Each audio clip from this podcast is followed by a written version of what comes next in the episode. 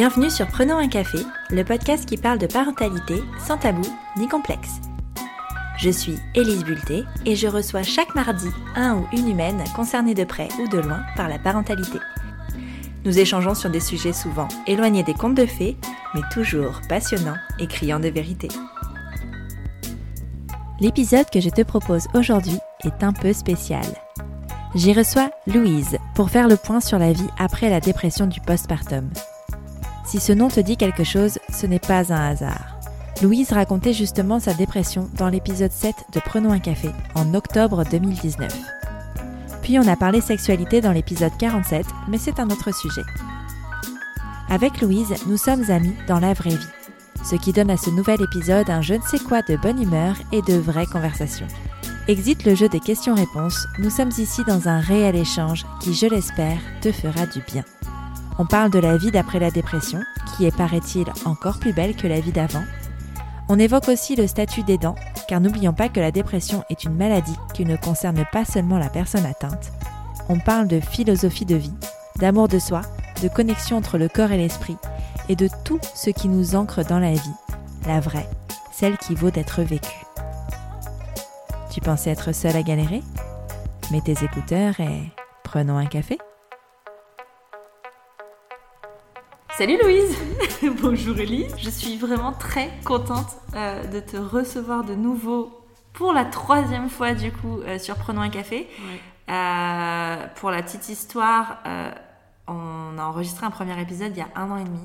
C'était en septembre 2019 ou octobre. C'était il y a une autre vie complètement. Et, et, quand on a enregistré, on se connaissait pas du tout. Ouais, pas du tout, du tout. Et j'ai réécouté l'épisode et ça s'entend. ça s'entend vraiment parce que, ouais, je sais pas, il y a, y, a pas, y a moins de proximité. Du coup, je trouve que c'est hyper intéressant de refaire un épisode aujourd'hui. Attends, on avait quand même réussi à pleurer ensemble. Oui, on pleure ensemble, mais je pense que. Et, et, c'est ça le truc, c'est que euh, l'épisode qu'on a enregistré ensemble, pour moi, ça a été le point de départ de Prenons un café. Oh. Ouais, c'est pour ça que je te dis qu'on va pleurer. parce que, parce qu'en fait, euh, avec cet épisode, j'ai compris euh, le sens et l'utilité de Prenons un café. Ouais.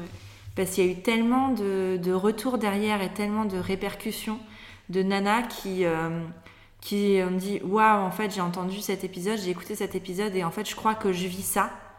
Et merci parce que, parce que ça me donne des clés pour aller mieux et pour m'en sortir. Et en fait, je me suis dit, mais oui, c'est ça, prenons un café. C'est à ça que ça sert et je veux que ce, serve, ouais, je veux que ce soit ça. C'est pas juste des témoignages et d'écouter des histoires de vie, c'est je veux que ça, ça permette à des personnes de se comprendre, d'être de, en accord avec, euh, avec elles-mêmes autour de la parentalité, toujours. Mais parce que je pense que, après ça dépend, on vit pas tous les choses à la même échelle, mais que la parentalité était quand même un point de départ sur la, connaissance de soi. Donc du coup, ouais, c'est vraiment cet épisode qui m'a... Euh, qui a mis le point de départ à Prenons un café et qui a changé, je trouve, la direction. Et depuis, les épisodes sont vraiment différents. Il y a un avant et un après. Donc, euh, donc je suis vraiment contente de faire cet épisode avec toi. Et puis aussi, il y a un autre point de départ, c'est que sans cet épisode, on ne se serait pas rencontrés. Et attention au moment où je vais chialer. euh, tu as changé beaucoup de choses dans ma vie, Louise. Oh non, et, euh, et du coup, euh, du coup, voilà, je suis vraiment contente de faire ça avec toi. Euh, tu vois, on Voilà, on pleure. Bonjour tout le monde, on pleure. Bien. Après, on va plus chialer, je pense. Mais donc, du coup, voilà, c'est hyper important pour moi de le faire et je suis vraiment contente.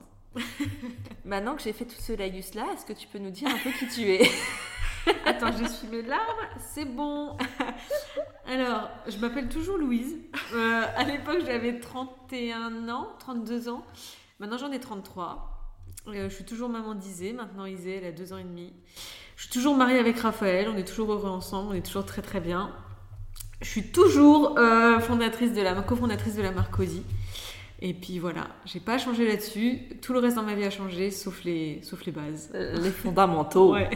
euh, donc pour, euh, pour les personnes qui découvriraient, euh, qui te découvriraient là aujourd'hui, on va faire en fait avec cet épisode une suite un petit peu de ce qu'on avait abordé sur le premier épisode, donc qui est l'épisode 7. Donc avant de vous lancer dans cette écoute, je vous conseille vraiment d'écouter l'épisode 7 de Prenons un café pour que vous compreniez où on, de quoi on parle et de d'où on part surtout. Mm. Donc quand, euh, quand euh, ta fille est arrivée, euh, ça a chamboulé beaucoup de choses chez toi, tu as fait une dépression postpartum.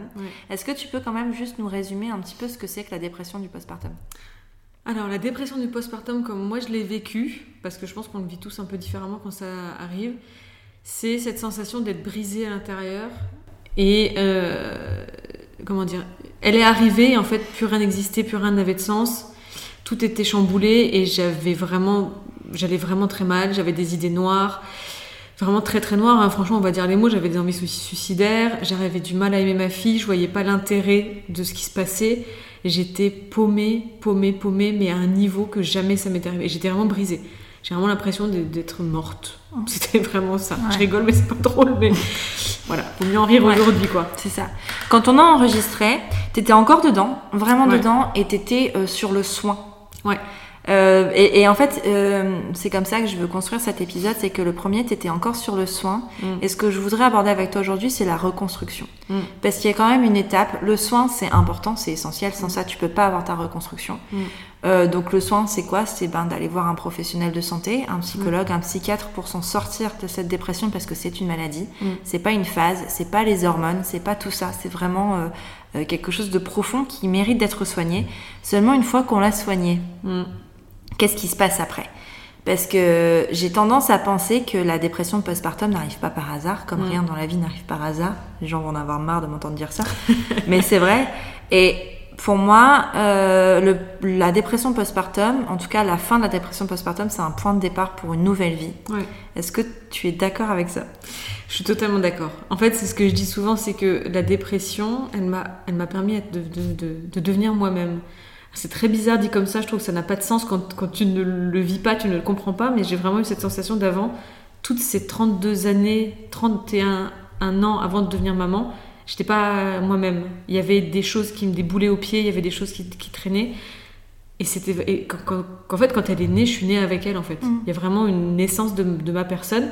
C'était dur, etc. Mais c'est vraiment une nouvelle vie, une nouvelle personne. Mm. Même pas une nouvelle personne, c'est juste moi-même en fait c'est vraiment été le départ d'autre chose quoi. C'est comme un signal du corps en fait. Tu vois tout à l'heure en off dans notre discussion qui est de euh, on parlait du signal du corps sur la douleur, que la douleur en fait c'est un signal et que c'est pas euh, que ça, enfin il faut pas chercher à la colmater mais à la comprendre. Exactement. Et en fait c'est ça, la dépression c'est ton ton cerveau à un moment, ton esprit qui te dit stop, il faut que ça s'arrête en fait et fais quelque chose pour, euh, pour changer. Ça ne va pas, tu ne vas pas dans la bonne direction.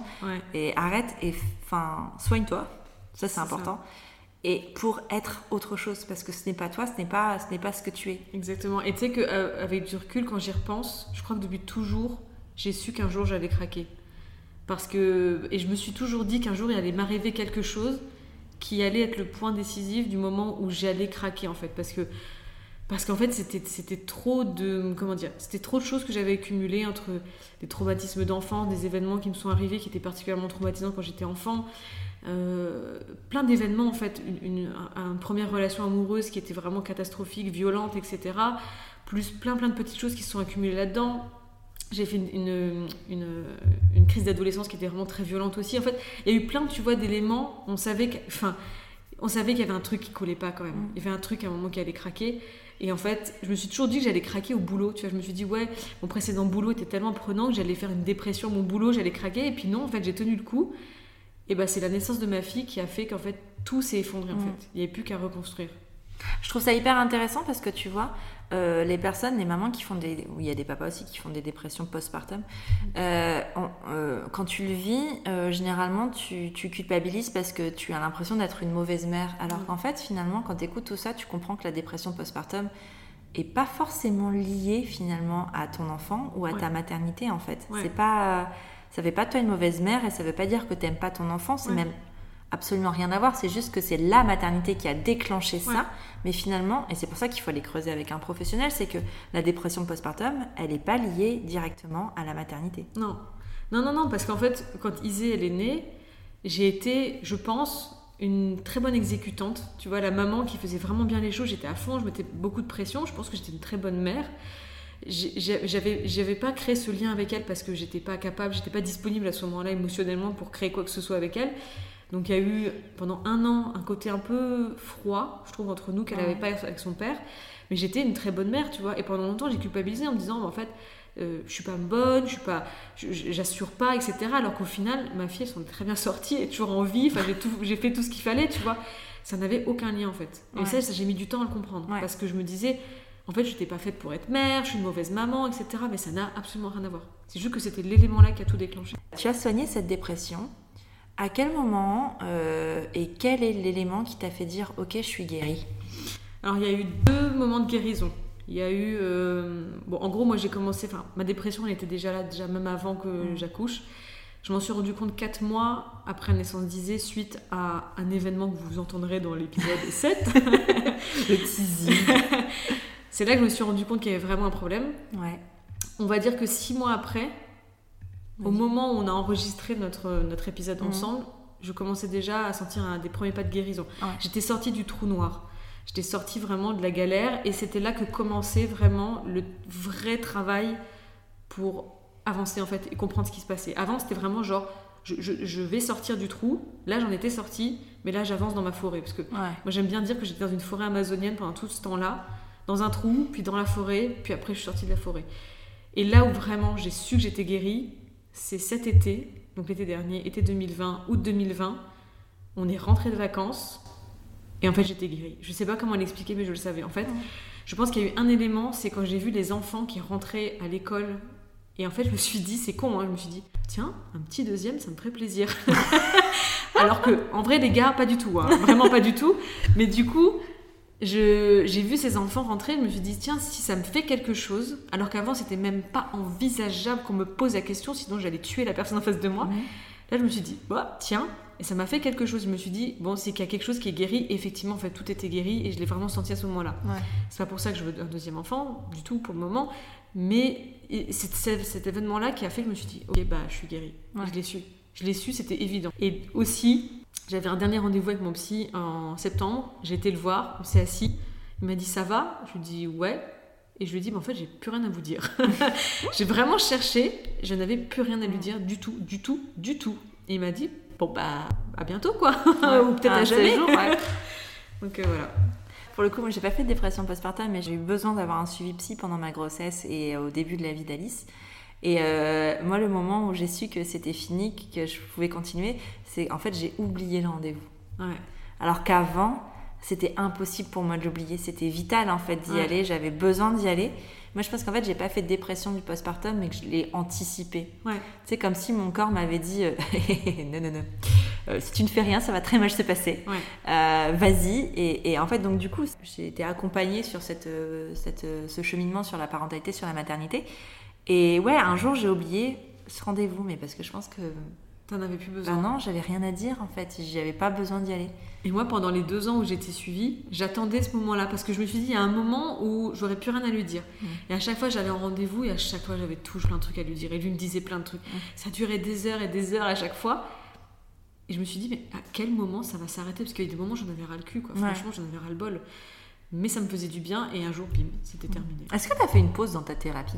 Non. Non. Non, non, parce que moi je suis du genre à me dire, euh, ok, il y a un truc qui va pas, je veux le solutionner au plus vite parce que j'en ai ras le bol. J'aime pas être mal, j'aime pas me complaire dans les choses qui me, qui me vont pas. Donc j'ai voulu le faire, je l'ai fait vraiment super studieusement, j'ai fait tous les exercices qu'il me proposait. À côté de ça, j'ai aussi fait un coaching avec une coach de vie parce que j'ai ressenti qu'à un moment j'avais besoin de passer à l'étape supérieure pour plus aller dans le développement personnel, etc. Donc, euh, donc les deux en complément, ça m'a beaucoup aidé et j'ai jamais fait de pause. Maintenant, mm. je, voilà, je travaille encore des choses sur moi, mais toute seule, indépendamment, etc. Mais euh, non, j'ai jamais fait de pause. On va partir sur un point vraiment très factuel. Est-ce que tu as pris euh, un psychologue ou un psychiatre qui était spécialisé en périnate ou pas du tout? Alors pas du tout.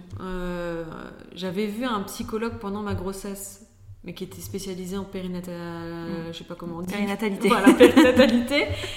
Et euh, bon voilà, c'était bien, mais voilà, c'était pas dingo. Et en fait, c'est vraiment, j'ai vraiment eu la sensation quand je suis tombée sur ce mec-là, comment dire, c'était un signe du destin parce que j'ai tapé sur internet psychologue Lille, j'ai fait trois lignes, j'ai cliqué dessus, je l'ai appelé, j'ai pu voir et c'était lui en fait. Ouais. J'ai eu une chance folle parce que je sais qu'il y a beaucoup de gens qui mettent des années à trouver le bon mm. psychiatre, bon psychologue ou bon thérapeute.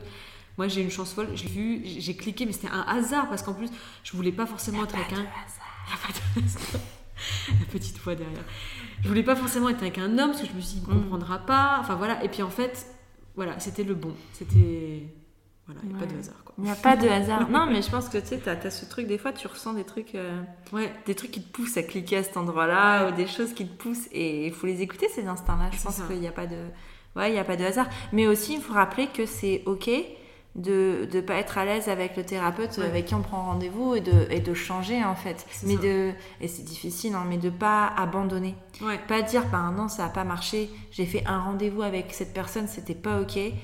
Ben non c'est pas c'est pas qu'on n'est pas soignable ou c'est pas que, que la, thérapie n'est pas utile c'est que c'est la personne en face de nous qui ne nous correspond pas et c'est ok. Nous avec nos sentiments de enfin de personnes malades de, de dépression euh, qui sommes le problème. Et ça, c'est difficile parce que quand tu es en plein dedans, tu as l'impression d'être le problème en fait. C'est exactement ça. Et, euh, mais c'est pas, c'est pas le cas. C'est vraiment euh, chaque, chaque peau a son couvercle en fait. C'est on n'est pas, enfin, le thérapeute de ta voisine va pas être ton thérapeute, tu vois. C'est mm. pour ça que c'est difficile et que tu peux pas conseiller. dire ah bah je suis chez ce psy là c'est super vas-y c'est quelque chose que moi je, personnellement je ne recommande pas mm. on ne peut pas recommander un, un psychologue ça c'est pas possible on est trop tous différents, un médecin généraliste aussi, un gynécologue, enfin tous. Euh, on peut recommander euh, une douceur ou euh, quelqu'un de bienveillant, tout ça, mais ça ne veut pas dire que le feeling passera pour autant en fait. Ça n'a absolument rien à voir. donc tu es allé sur cette thérapie, après tu as mis des choses en place. Est-ce que tu as eu l'énergie de mettre des choses en place pendant ta thérapie ou est-ce que c'est venu après? Euh, alors pendant la thérapie, déjà les premiers mois, j'étais épuisée parce que c'est quelque chose dont on ne parle pas, mais de, faire une thérapie, c'est épuisant. Je, comprenais pas en quoi ça pouvait être épuisant, mais j'étais vraiment rétamée. J'étais épuisée, fatiguée, parce que ça demande. En fait, tu vas vraiment fouiller dans des trucs qui sont là depuis longtemps. Tu vas les fouiller et tu es épuisée d'aller fouiller. Donc j'étais vraiment fatiguée, donc j'ai vraiment juste essayé de survivre. Quoi. Vraiment, pendant ce moment-là, Isée était encore petite. J'étais vraiment en mode survie, quoi. Je, veux juste dormir, m'occuper de ma fille, partir en voyage, s'il vous plaît, laissez-moi tranquille, me parlez pas. Enfin, voilà, j'étais vraiment une sorte de robot. Après, quand j'ai commencé à sortir la tête de l'eau, j'ai commencé à prendre du recul sur pas mal de choses et à me rendre compte, en fait, que. Alors, ça va être con, ce que je vais dire, mais que j'avais des besoins. Et je ne savais pas que j'avais des besoins. Parce que c'est mon psy la première fois qui m'a dit Vous avez des besoins qui ne sont pas euh, entendus et vous, vous y répondez pas. Et j'ai commencé à prendre compte que j'avais des besoins, donc des besoins de, prendre soin de moi, de bien-être, etc. Et j'ai commencé à mettre en place pas mal de choses, des choses que j'avais toujours voulu faire, des choses que, que, j'avais envie de tester, des choses que j'avais envie de tenter. Des... voilà. Et j'ai commencé en fait, à faire connaissance avec moi-même et à prendre soin de moi, choses que je ne savais pas faire en fait. C'était nouveau pour moi. Quel a été le processus pour savoir ce qui te plaisait, quels étaient tes besoins? Parce que c'est vrai que généralement, euh, j'ai des conversations parfois avec des abonnés ou des personnes qui écoutent le podcast qui me disent bah, c'est bien beau de dire tout ça, mais en fait, moi, je sais pas. Je sais pas ce qui me plaît, je sais pas euh, ce que je dois faire, je sais pas. Comment tu as, eu la clé, toi? Je pense que je, me suis vachement écoutée. Alors, c'est, ça, peut être encore un peu euh, pas très concret de dire ça, mais je pense que vraiment, si on s'écoute, si on prend le temps de s'écouter, on sait de ce qu'on a besoin. Mm. Par exemple, on sait à quel moment c'est trop, on est arrivé au bout de sa journée, qu'on n'en peut plus et qu'il faut passer le relais, ou on sait ce qui nous plaît vraiment, je pense. Mais c'est juste une question d'assumer les mm. choses. C'est une question d'assumer et de se dire, bah ok, en fait, j'aime bien faire des puzzles.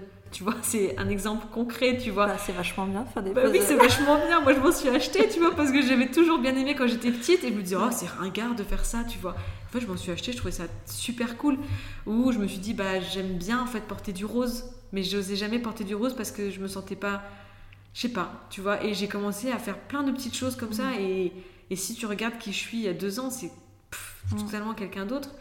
Donc il y a plein de choses qui ont, voilà, j'ai mis en place plein de choses. J'ai fait aussi des choses physiquement sur mon corps.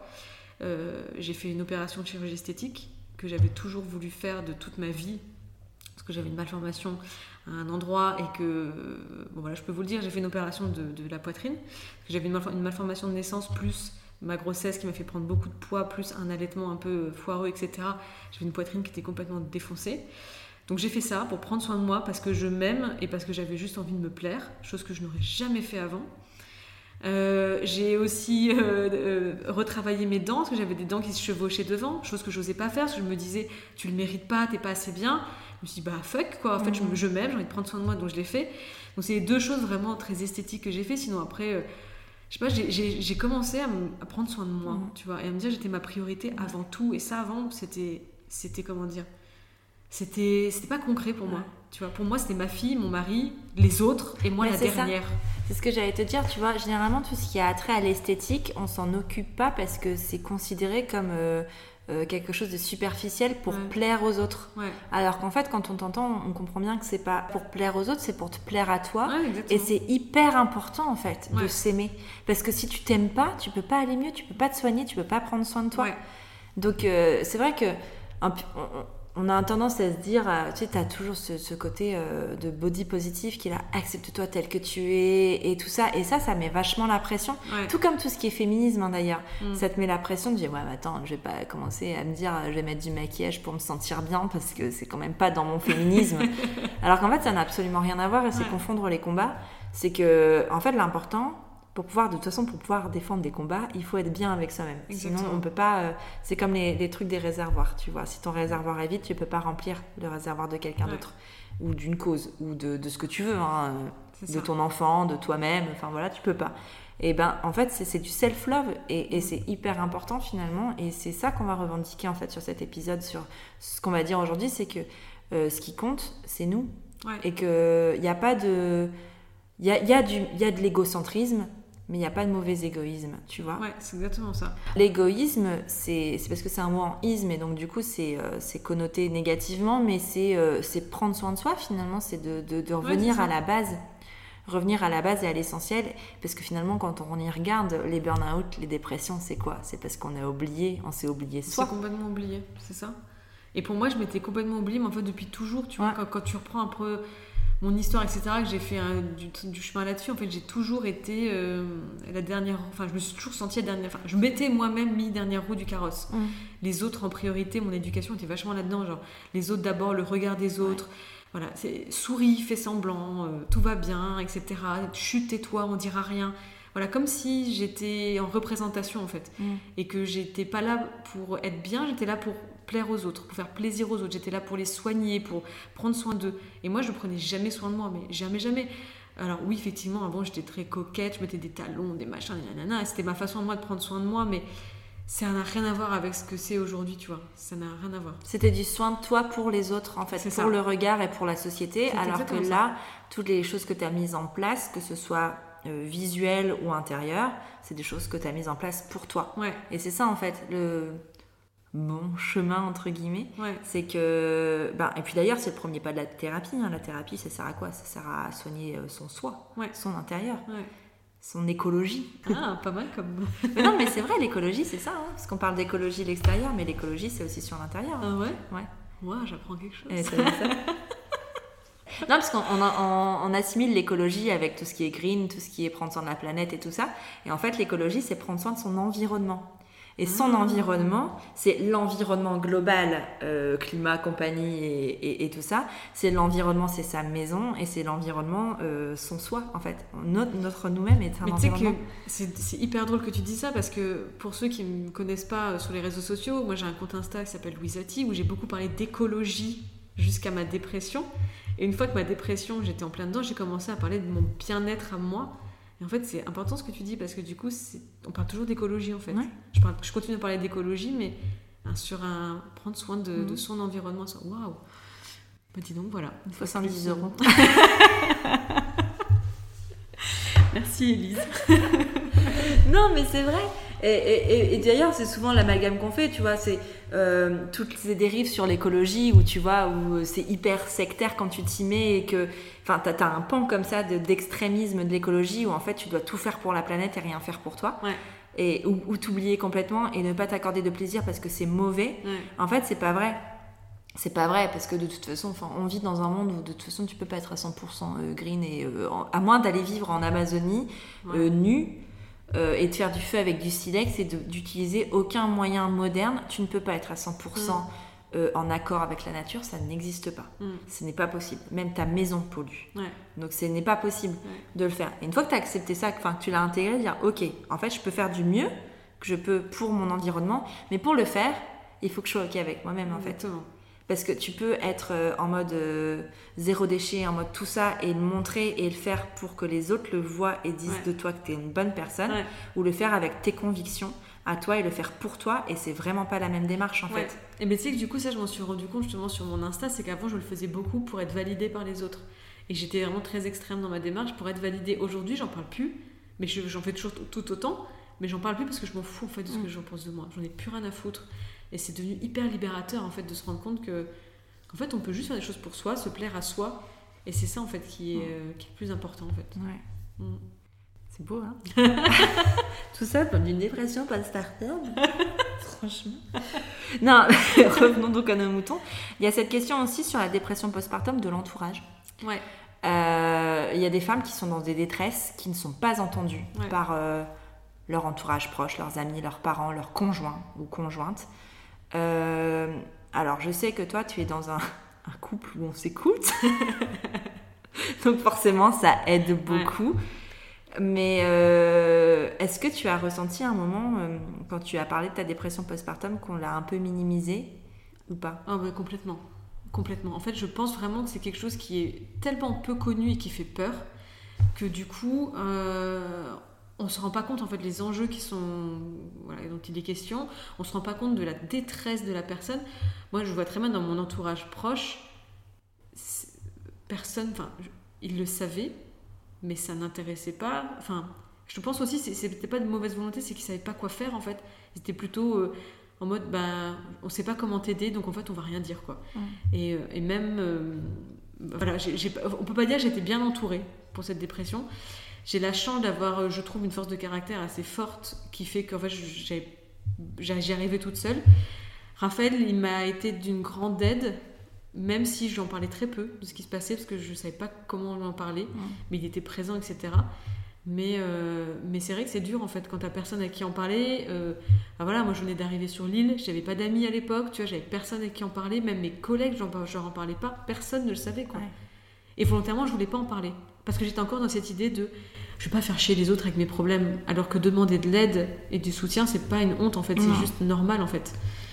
Mais euh, non, j'ai pas eu un grand soutien à part euh, de Raphaël. Mais c'est difficile hein, de trouver la personne qui est déjà sur l'introspection et qui, est déjà euh, en accord avec ça parce qu'on peut pas en parler à tout le monde, c'est compliqué. On peut pas en parler à tout le monde et il y a certaines personnes avec qui j'avais voulu en parler qui elles-mêmes ont du travail à faire sur elles-mêmes, qui m'ont dit qu'en fait tu peux pas leur en parler parce qu'ils sont pas prêts à l'entendre parce que ça leur ramène eux-mêmes à leur propre potentiel problème. Mm. Et je me souviens d'une fois j'en ai parlé à quelqu'un qui m'a dit en gros oh c'est bon arrête de nous faire chier euh, de quoi tu te plains quoi tu vois mm. et, euh, et, je me suis dit bon bah en fait tout le monde n'est pas prêt à, à m'aider. Et ça peut être quelqu'un qui fait pas partie euh, cette main tendue ça peut être quelqu'un qui fait pas partie de notre entourage proche hein. et généralement c'est le cas d'ailleurs. C'est pas quelqu'un à qui on aurait pensé mais ça peut être quelqu'un même qu'on connaît à peine. Moi je sais que pour le coup, c'est arrivé, pas, pas à moi personnellement, mais je sais qu'il y a des gens qui viennent me voir, moi, sur Instagram, en me disant, ok, j'ai écouté ça, euh, please help me. mais alors, je ne suis pas une sauveuse et je ne peux pas aider tout le monde, mais je peux apporter des, des, des, directions plus qu'autre chose. Et, euh, et c'est pas, en fait, accompagner quelqu'un dans la dépression, c'est pas être là 24 heures sur 24 derrière son non. Ça n'a rien à voir. C'est d'être là au moment où on est sollicité. D'aller checker un peu de temps en temps si ça va bien. Dire, hé, euh, coucou, ça va, d'aller prendre des nouvelles. Euh, d'accepter que la personne nous dise oui ça va et toi et n'en parle pas. Mm. C'est d'accepter aussi qu'on qu'il nous balance des choses difficiles. Pour le coup, la dépression, je l'ai un peu accompagnée très souvent et il y a des choses qui sont difficiles à entendre et je comprends en tant qu'accompagnant que quand on aime très fort quelqu'un, on puisse pas entendre mm. ces choses-là. Parce que quand on te parle de suicide, quand on te parle de mm. mort, c'est difficile à, à, prendre. Donc il faut vraiment euh, être prêt à le recevoir. Par contre, quand on est dans cette situation-là, euh, de détresse, il faut absolument essayer de trouver cette main tendue parce que sinon on peut pas s'en sortir en fait. On peut pas s'en sortir. On peut, enfin, on peut s'en sortir, mais ce sera beaucoup plus long, difficile et ce sera plus très inconfortable. Et en fait, moi, ce que je disais souvent, c'est que j'avais pas besoin d'avoir un deuxième psy à la maison. Enfin voilà, mm. je payais quelqu'un pour ça, c'était bon quoi. J'avais juste besoin d'avoir quelqu'un qui sache être là pour euh, pour être la soupape, quoi. Genre euh, lui raconter quand ça va pas, mm. ou juste qu'il me demande Eh, ça va, t'as bien as passé une bonne journée ou, ou juste que quand il voit sur ma gueule que ça va pas, qu'il me dise Bah écoute, euh, vas-y, va prendre un bain, moi je m'occupe de notre mm. fille. Voilà, j'avais juste besoin de ça, tu vois, juste qu'on fasse un repas, euh, qu'on fasse. Tu vois, j'ai pas forcément besoin qu'on. Je pense que mes proches, ils avaient peur de pas savoir endosser le rôle de psy. Mais moi, j'ai pas besoin d'avoir un psy, mm. en fait, j'en avais déjà un, quoi. Ouais, c'est ça. C'est ça, mais complètement, tu vois. Et, euh, et puis, en tant qu'accompagnant, ne pas aller chercher à résoudre le problème. Ah ouais. Ça, mais c'est difficile. C'est chiant parce que en plus, les mecs, je vais pas faire de généralité, mais ils sont plutôt dans la résolution de problèmes, plutôt mm. d'essayer de, des émotions. Donc à chaque fois, j'en parlais à Raphaël au début, il voulait comprendre où était le problème, il, me proposait des solutions. Je lui disais, mais je m'en fous, je ne veux pas savoir ça, je, demande-moi juste comment ça va. Fais-moi un câlin, fais-moi un bisou, fais-moi une tisane, c'est bon quoi. Ne cherche pas à trouver où est le problème. Je vais le trouver toute seule. Mais c'est ça, et la vérité en fait, c'est que euh, personne à l'extérieur ne peut trouver la solution. Il n'y a que nous qui puissions euh, aller chercher. La solution, elle est là. Hein. Elle est là, elle est quelque part, il suffit juste d'aller la chercher. quand je dis juste, ça minimise la chose parce que c'est un gros travail et que c'est difficile. Mais en fait, la solution, elle est en nous, elle est en vous, elle est en... Ouais, entre, c'est entre soi et soi, en fait. La dépression, c'est ça, c'est entre soi et soi. Et on est les seules clés. Ouais, exactement. Et ça, j'ai du mal à le comprendre parce que j'attendais que ce soit... Enfin, moi, je pensais que c'était mon psy qui allait me donner la réponse. Mm. En fait, pas du tout, en fait. Et souvent, je le remerciais. Il me disait, mais vous me remerciez de quoi? C'est moi, j'ai rien fait. Hein. C'est vous qui faites le travail. Hein. C'est vous qui allez chercher le truc. Chaque fois, je me dis, bah non, quand même, c'est vous qui me dites des trucs. Il me dit, moi, je vous dis rien. C'est vous qui apportez des trucs tout seul. Vous allez chercher. Je vous donne des pistes, mais vous allez chercher. Vous êtes la seule, la seule personne qui, qui a résolu tout ça, c'est vous, en fait. Tout était en vous, pas plus loin. Et une fois que toi, parce qu'on va parler de l'après, parce que euh, parce que c'est pas le tout de, de faire une dépression. Il faut aussi comprendre que euh, plus rien ne sera jamais comme avant. Ouais. Il n'y a plus jamais. Euh, enfin, et, ça, c'est difficile à accepter dans une société où en plus tout est en train de changer, encore plus en ce moment, de se dire. En ce moment, on entend beaucoup le vivement que ce soit comme avant. Il ne faut pas oublier que ça ne sera jamais comme avant. Plus jamais. Et c'est ok en fait. Ce sera pas moins bien, hein. il y aura certainement du mieux, beaucoup de mieux. Et la dépression, c'est ça aussi, c'est que ce sera plus jamais comme avant. Ouais. Ça a été quoi, toi, ton euh, plus jamais comme avant? Enfin, comment ça s'est traduit? Bah, Au début, je voulais que ce soit comme avant, tu vois, en me disant ah, c'était bien avant, il n'y a pas de problème, etc. Et en fait, je me suis rendu compte que l'après était beaucoup mieux parce que justement, il n'y avait plus de problème. Avant, il y en avait, ils étaient cachés, après, il n'y en avait plus. En fait, l'après, il était. Mon après, en fait, il est. Je ne saurais même pas comment l'expliquer, en fait. Tout est extraordinaire. C'est. Je sais pas comment l'expliquer, c'est très bizarre, c'est que tout, tout semble normal, logique, naturel je tu sais, j'arrive même pas à trouver les mots pour expliquer ce que mm. c'est en fait. C'est. Je sais pas. T'as compris ton fonctionnement en fait. En fait, je sais qui je suis maintenant. Je l'assume à 200%. J'ai plus de problème avec moi-même. J'ai plus de problème avec les autres. Je suis bien. Je, ne, me sens 100% euh, authentique, tu vois. Ça, c'est une de mes valeurs déjà profondes à moi-même qui est hyper importante. Et là, je me sens enfin authentique et sans faux semblant, sans rien du tout. Je, je, en fait, je sais qu'il m'est arrivé des choses dans le passé qui ont été euh, dures, mais en fait, je les ai travaillées, je sais qu'elles existent, elles sont là, ça partira jamais, je m'en souviendrai toujours, mais c'est ok, en fait, je vis avec les trucs. Et, ça, c'était, c'est, nouveau pour moi, parce qu'avant, dès que je repensais à certaines situations, je, tu sais, je secouais la tête, je disais, euh, j'y pense mm. plus. Maintenant, je me dis, bon, bah ok, bah voilà, c'est tout, c'est ton histoire, c'est comme ça. C'est pas encore évident, tu vois, certains, certains trucs, je pense que ça me, voilà, ça mettra encore plus de temps à, tu vois, à assumer les trucs. Mais, euh, mais tout, est, tout est naturel, tu vois, maintenant. Tout est... Mm. Et ce que je dis souvent, c'est que vraiment la dépression, c'était un cadeau. Mais ça, je ne pensais pas un jour pouvoir dire ça, mais c'était le meilleur cadeau qu'on m'ait jamais fait. Genre, l'univers qui m'a mis ça sur mon chemin, c'est le meilleur cadeau. Alors, c'est pas l'univers, c'est toi. C'est ton corps qui t'a envoyé ce. Oui, c'est vrai. Tu vois?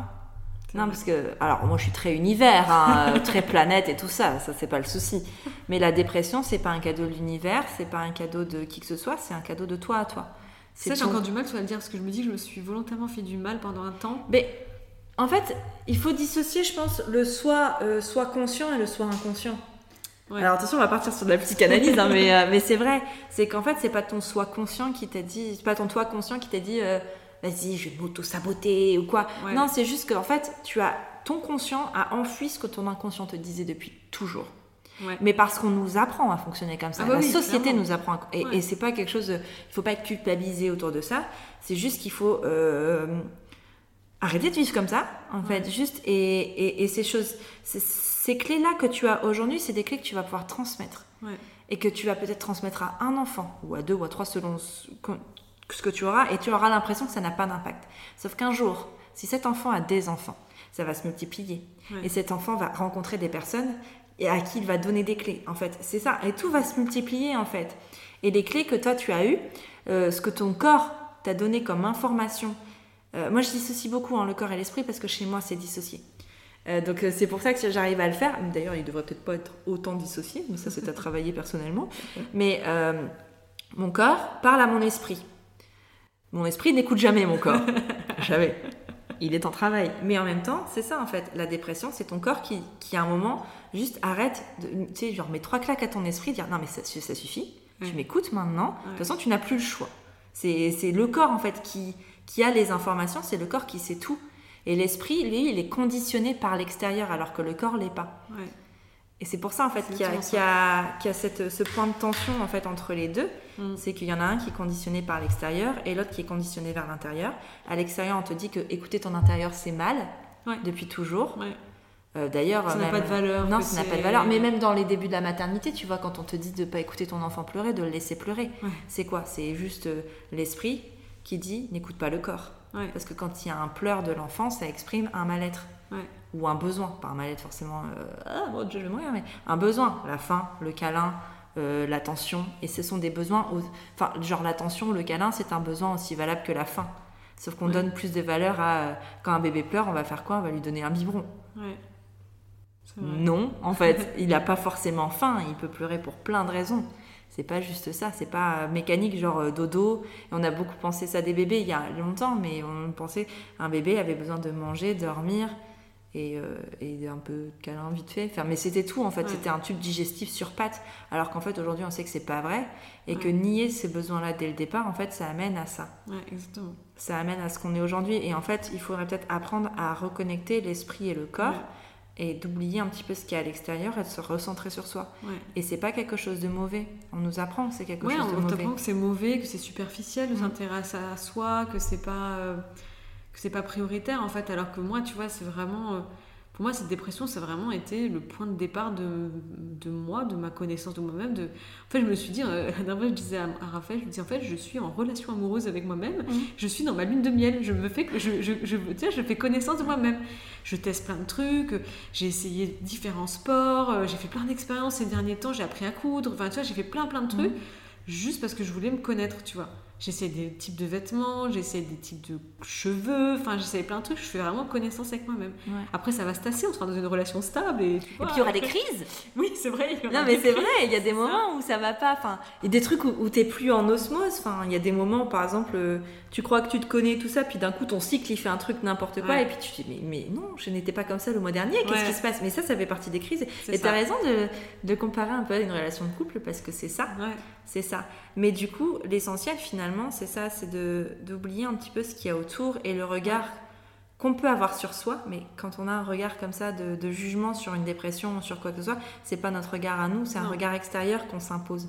c'est comme si on se décollait de son corps pour se regarder. Et en fait, si je peux donner un conseil à toutes les mamans qui traversent ça ou les papas, c'est que euh, vous, allez être chamboulé parce qu'il va vous arriver, comme tu l'as dit, rien ne sera plus jamais comme avant. Et, euh, et dites-vous que c'est. Ne vous, comment dire Moi, j'avais très peur, tu vois, qu'à la fin de la dépression, Raphaël et moi, on se sépare. Parce que je me dis, je vais tellement être différente. Je vais tellement, tu vois, je, m'imaginais des trucs. Au début, je me suis dit, en fait, la dépression sera finie. Je vais prendre un avion pour Goa. Je vais finir euh, euh, prof de yoga à l'autre bout du monde. Enfin, tu vois, alors que pas du tout, en fait. Je suis toujours là, on s'aime toujours. C'est différent, ça a changé, ça a évolué. Mais les choses ont changé, mais ne croyez pas que ce sera forcément une révolution. Et souvent, moi j'avais des gens qui m'ont écrit justement suite à l'épisode 7 qui me disaient J'ai peur d'aller fouiller parce que j'ai peur que ça casse tout ce que j'ai actuellement. Mm. Et c'est pas forcément le cas. Peut-être, tu vois, on sait pas. Mm. Mais ne croyez pas que ça va non plus être. Euh, que, tout ce que vous avez construit va se détruire, tu vois. Alors tout ce que nous on a construit ne se détruit pas parce que c'est nous qui l'avons construit. En revanche, moi je suis quand même persuadée que ça, ça casse des choses avec, euh, avec notamment les gens qui nous ont élevés, avec, euh, avec ce genre de choses.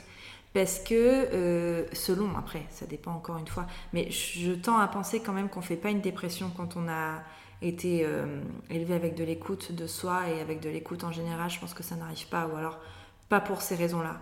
C'est encore quelque chose d'extérieur, mais en tout cas, c'est pas sur cette relation-là. Et, et c'est sûr que du coup, ben, c'est du rejet. Hein. La dépression, c'est du rejet.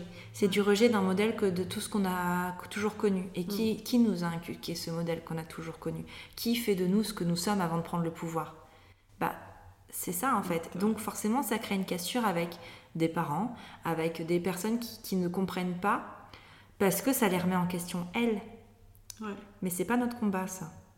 Ouais, c'est exactement ça. Et moi, j'ai réussi, tu vois, pendant la dépression, comme tu dis, effectivement, c'est souvent l'éducation qui, crée toutes, mm. ces problématiques.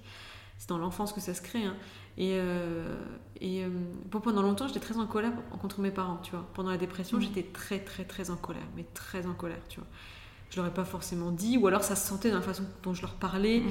J'en parlais souvent à ma soeur, tu vois. Ma soeur me disait Pourquoi tu es tellement en colère? Moi j'étais là, mais parce que Tu vois, euh, tu vois j'étais super en colère. Et en fait, un jour, j'ai compris qu'en fait, ils ont fait du mieux qu'ils pouvaient avec les clés qu'ils avaient à ce moment-là et que pour eux, c'était bien ce qu'ils avaient fait.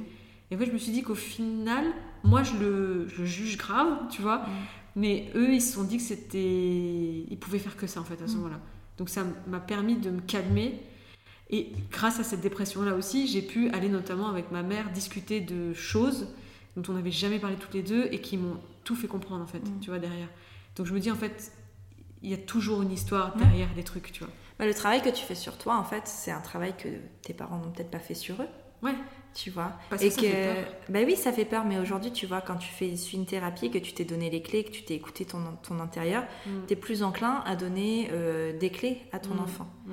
et à accepter la personne que ton enfant est. Et c'est ça aussi le truc, c'est que quand tu as appris à te connaître toi, bah, tu sais qu'en fait, tout le monde n'est pas comme ça.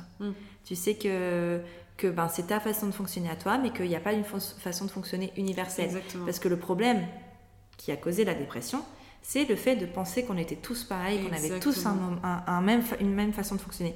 Or, ce n'est pas le cas. Donc du coup, ça te permet d'avoir une meilleure relation à ton enfant parce que tu l'acceptes tel qu'il est. Ou elle, d'ailleurs. Et, et, ça, te, ça lui met moins de pression à lui parce que tu n'as pas d'attente particulière. Alors que quand tu ne te connais pas, quand tu te conformes à tout ce qu'il y a autour de toi, tu as des attentes, parce que tu en as déjà des attentes envers toi-même, donc tu as des attentes envers tes enfants.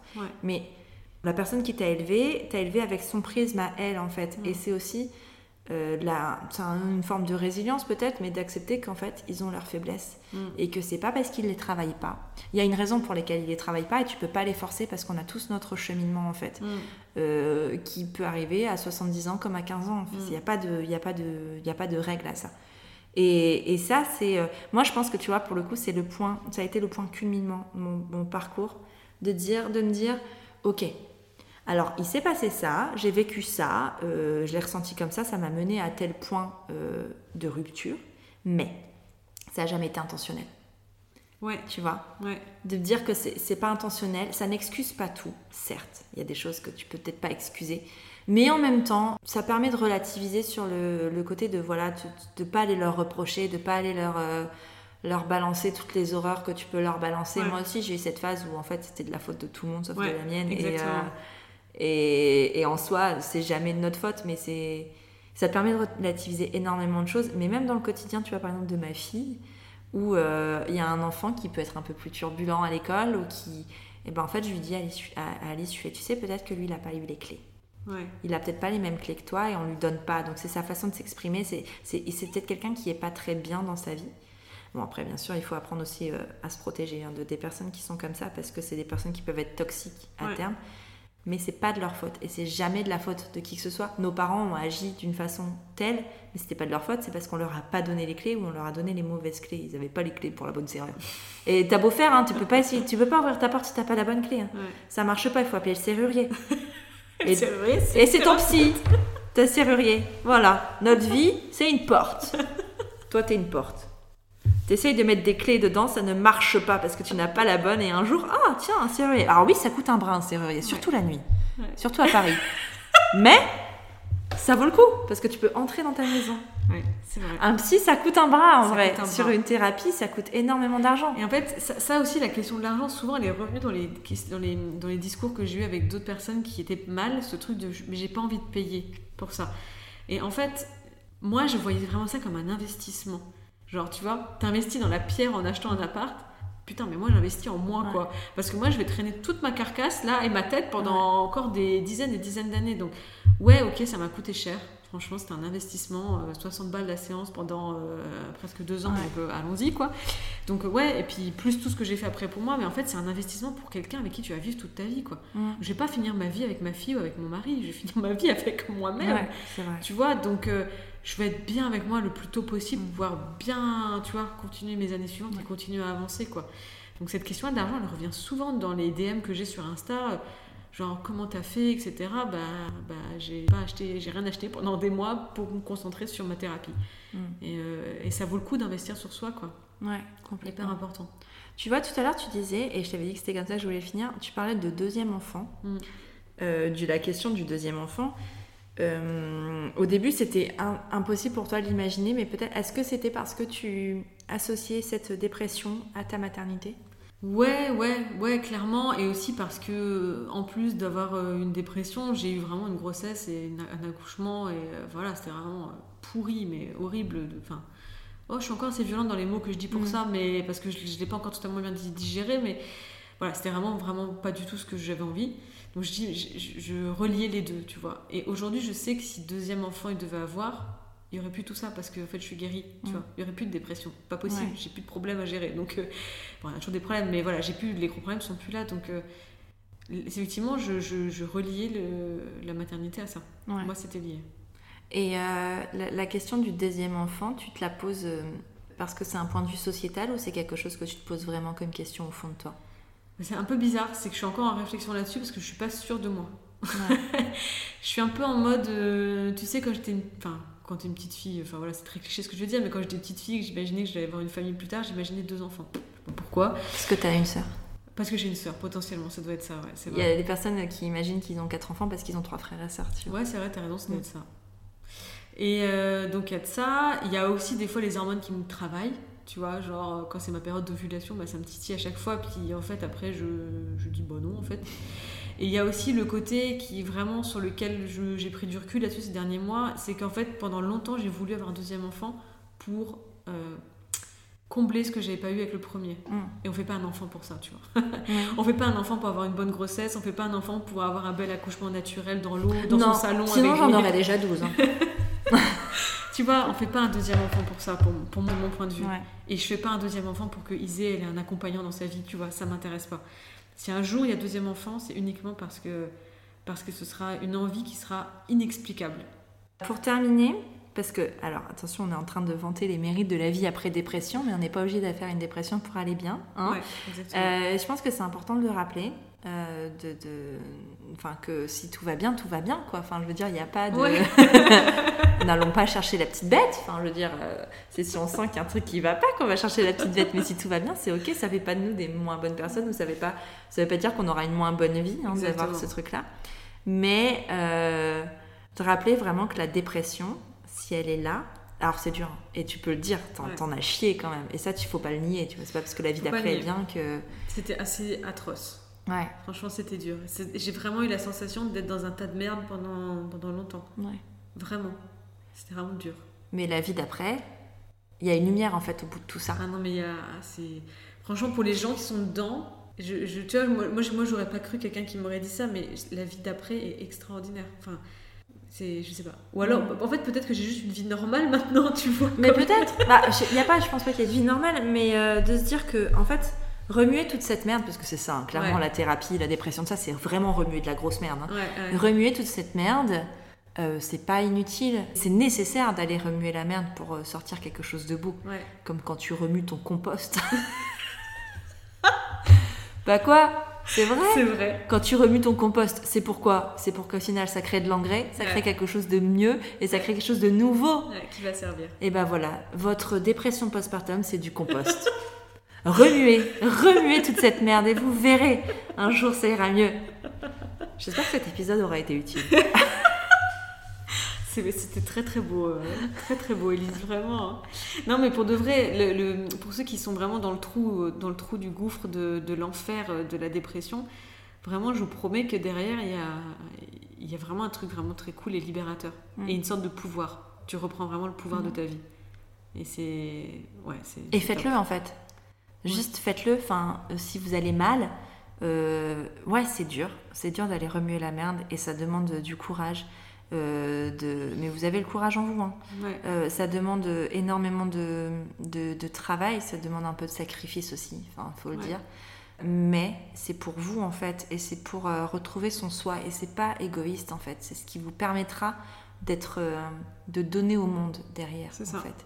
C'est ça. Et, peut-être que vous vous sentez aujourd'hui que vous avez besoin d'être accompagné, mais que vous vous sentez pas prêt. Et, euh, je comprends aussi parce que moi, je, je le sentais dès, le départ, dès l'accouchement, que ça allait pas. Ça a mis quatre mois avant que je, tu vois, que je réalise qu'il fallait mm. vraiment faire quelque chose, quoi. Et parce qu'avant, j'étais pas prête. J'avais trop de chamboulements. Donc prenez, prenez le temps qu'il vous faut et, euh, ça va le faire. Et mm. vraiment, c'est le plus beau cadeau que vous pouvez vous faire de, de, de, vous offrir de l'amour comme ça. Et écoutez-vous aussi, parce qu'on entend beaucoup sur la dépression postpartum notamment que c'est hormonal et que ça va passer. Mhm. Si au fond vous Le savez, baby blues, c'est c'est pas normal de pas aller bien. C'est pas normal de pas aller bien, que ce soit pour euh, euh, deux minutes, que ce soit pour euh, une heure, que ce soit pour un mois, que ce soit pour toute une vie. C'est jamais à minimiser, c'est à toujours à, à écouter et euh, si vous sentez que vous n'allez pas bien, écoutez-vous et allez faire le nécessaire. Mm. Essayez de, de, ne pas écouter l'environnement parce que l'environnement ne, ne, sait pas ce qui est bon pour vous. C'est Si votre corps vous envoie des signaux, si votre corps vous dit que ça ne va pas, c'est lui qui a raison. Et puis surtout, euh, très concrètement, une dépression postpartum, elle se déclare, il me semble. On dit souvent que les dix premiers jours post-accouchement, il y a une sorte de déchute d'hormones, etc. On appelle le fameux baby blues, machin, un truc un peu sexy, qui est pas tout sexy, mais bon, bref. On dit qu'une dépression postpartum, c'est vraiment quand, on va dire, au bout d'un mois, tu toujours pas bien. Mm. Parce que la chute d'hormones, effectivement, elle engendre une certaine sensation dans le corps mm. et le mental. Si au bout d'un mois, tu vois vraiment que tu toujours pas bien, potentiellement, faut aller consulter parce que c'est là qu'on peut se dire qu'il y a un truc qui, mm plus, plus compliqué. Quoi. Et puis c'est pas normal de penser qu'on n'est pas important. C'est pas normal qu'on peut de penser que le monde tournerait mieux sans nous, que nos enfants iraient mieux sans nous. C'est pas vrai déjà et, et c'est pas normal. Donc allez-y. Et c'est pas, je dis pas c'est pas normal dans un jugement. Hein. Mm. Je dis qu'il y a quelque chose à réparer. Quand je dis c'est pas normal, que, enfin que vous êtes important, que vous êtes importante, que vos enfants seront pas heureux sans vous, ne seront pas plus heureux sans vous, que le monde se portera pas mieux sans vous, c'est pas vrai. Euh, il y a des phrases par exemple que je peux donner sur euh, ce que moi je me disais dans ma tête et que mhm. souvent j'ai remarqué chez d'autres mamans qui faisaient des dépressions, des phrases du genre mon enfant sera mieux si j'étais morte, mhm. euh, tiens, tiens là la fenêtre elle est haute, tiens si je sautais comment je finirais en bas, peut-être tout le mhm. monde serait soulagé depuis m'avoir ce genre de truc du genre euh, je suis pas assez bien, je suis qu'une merde, je suis la pire des mamans, euh, euh, et si tout s'arrêtait maintenant, comment ça Oh puis en fait j'en veux plus de cet enfant, enfin voilà, toutes ces petites phrases vraiment qui vont dans ce sens-là, bah c'est qu'il y a quand même un truc à aller creuser quoi. Ouais. Donc allez-y. Et puis, et puis moi en tout cas, si, si vous n'avez pas cette main tendue autour de vous et si vous la cherchez, mon compte Instagram c'est Elise-du-bas prenons un café et vous pouvez venir la chercher en fait. Il ne faut pas avoir peur de ça. Moi, mon réservoir est plein. je suis prête à, aider euh, la personne qui en aura besoin, en tout cas. C'est chou. Bah oui, mais c'est vrai. je fais ça pour ça, un peu. Hein. Voilà. Merci Louise. Merci. C'est toujours un plaisir de discuter avec toi. Hein toujours, toujours. T'en as un peu parlé, mais donc du coup, si on veut te retrouver, si on veut suivre un petit peu tes aventures, ça se passe où? Sur Louisati, L-U-I-2-Z-A-T-I, et sur Cozy Bio, C-O-Z-I-E-B-I-O. À bientôt, Louise À bientôt, ciao Si tu es arrivé jusqu'ici, c'est que l'épisode t'a plu ou au moins intéressé. Si c'est le cas, n'oublie pas de lui mettre 5 étoiles et un commentaire sur Apple Podcast ou iTunes. C'est une aide précieuse pour la mise en avant du podcast. Tu peux aussi soutenir Prenons un café sur Tipeee j'ai très envie d'emmener le podcast encore plus loin. Mais pour ça, j'ai besoin de toi. Alors si le cœur t'en dit, tu peux entrer dans l'aventure avec quelques euros. En échange, de nombreuses contreparties trop sympas t'attendent. Un merci tout spécial à Clémence et Christelle qui soutiennent Prenons un café ce mois-ci. Pour faire comme elles, rendez-vous sur la page Tipeee de Prenons un café. Tu es sur Prenons un café, le podcast qui parle des sujets de parentalité en toute transparence, sans tabou ni complexe. Je te retrouve mardi prochain pour un nouvel épisode et d'ici là, prends bien soin de toi autour d'un café.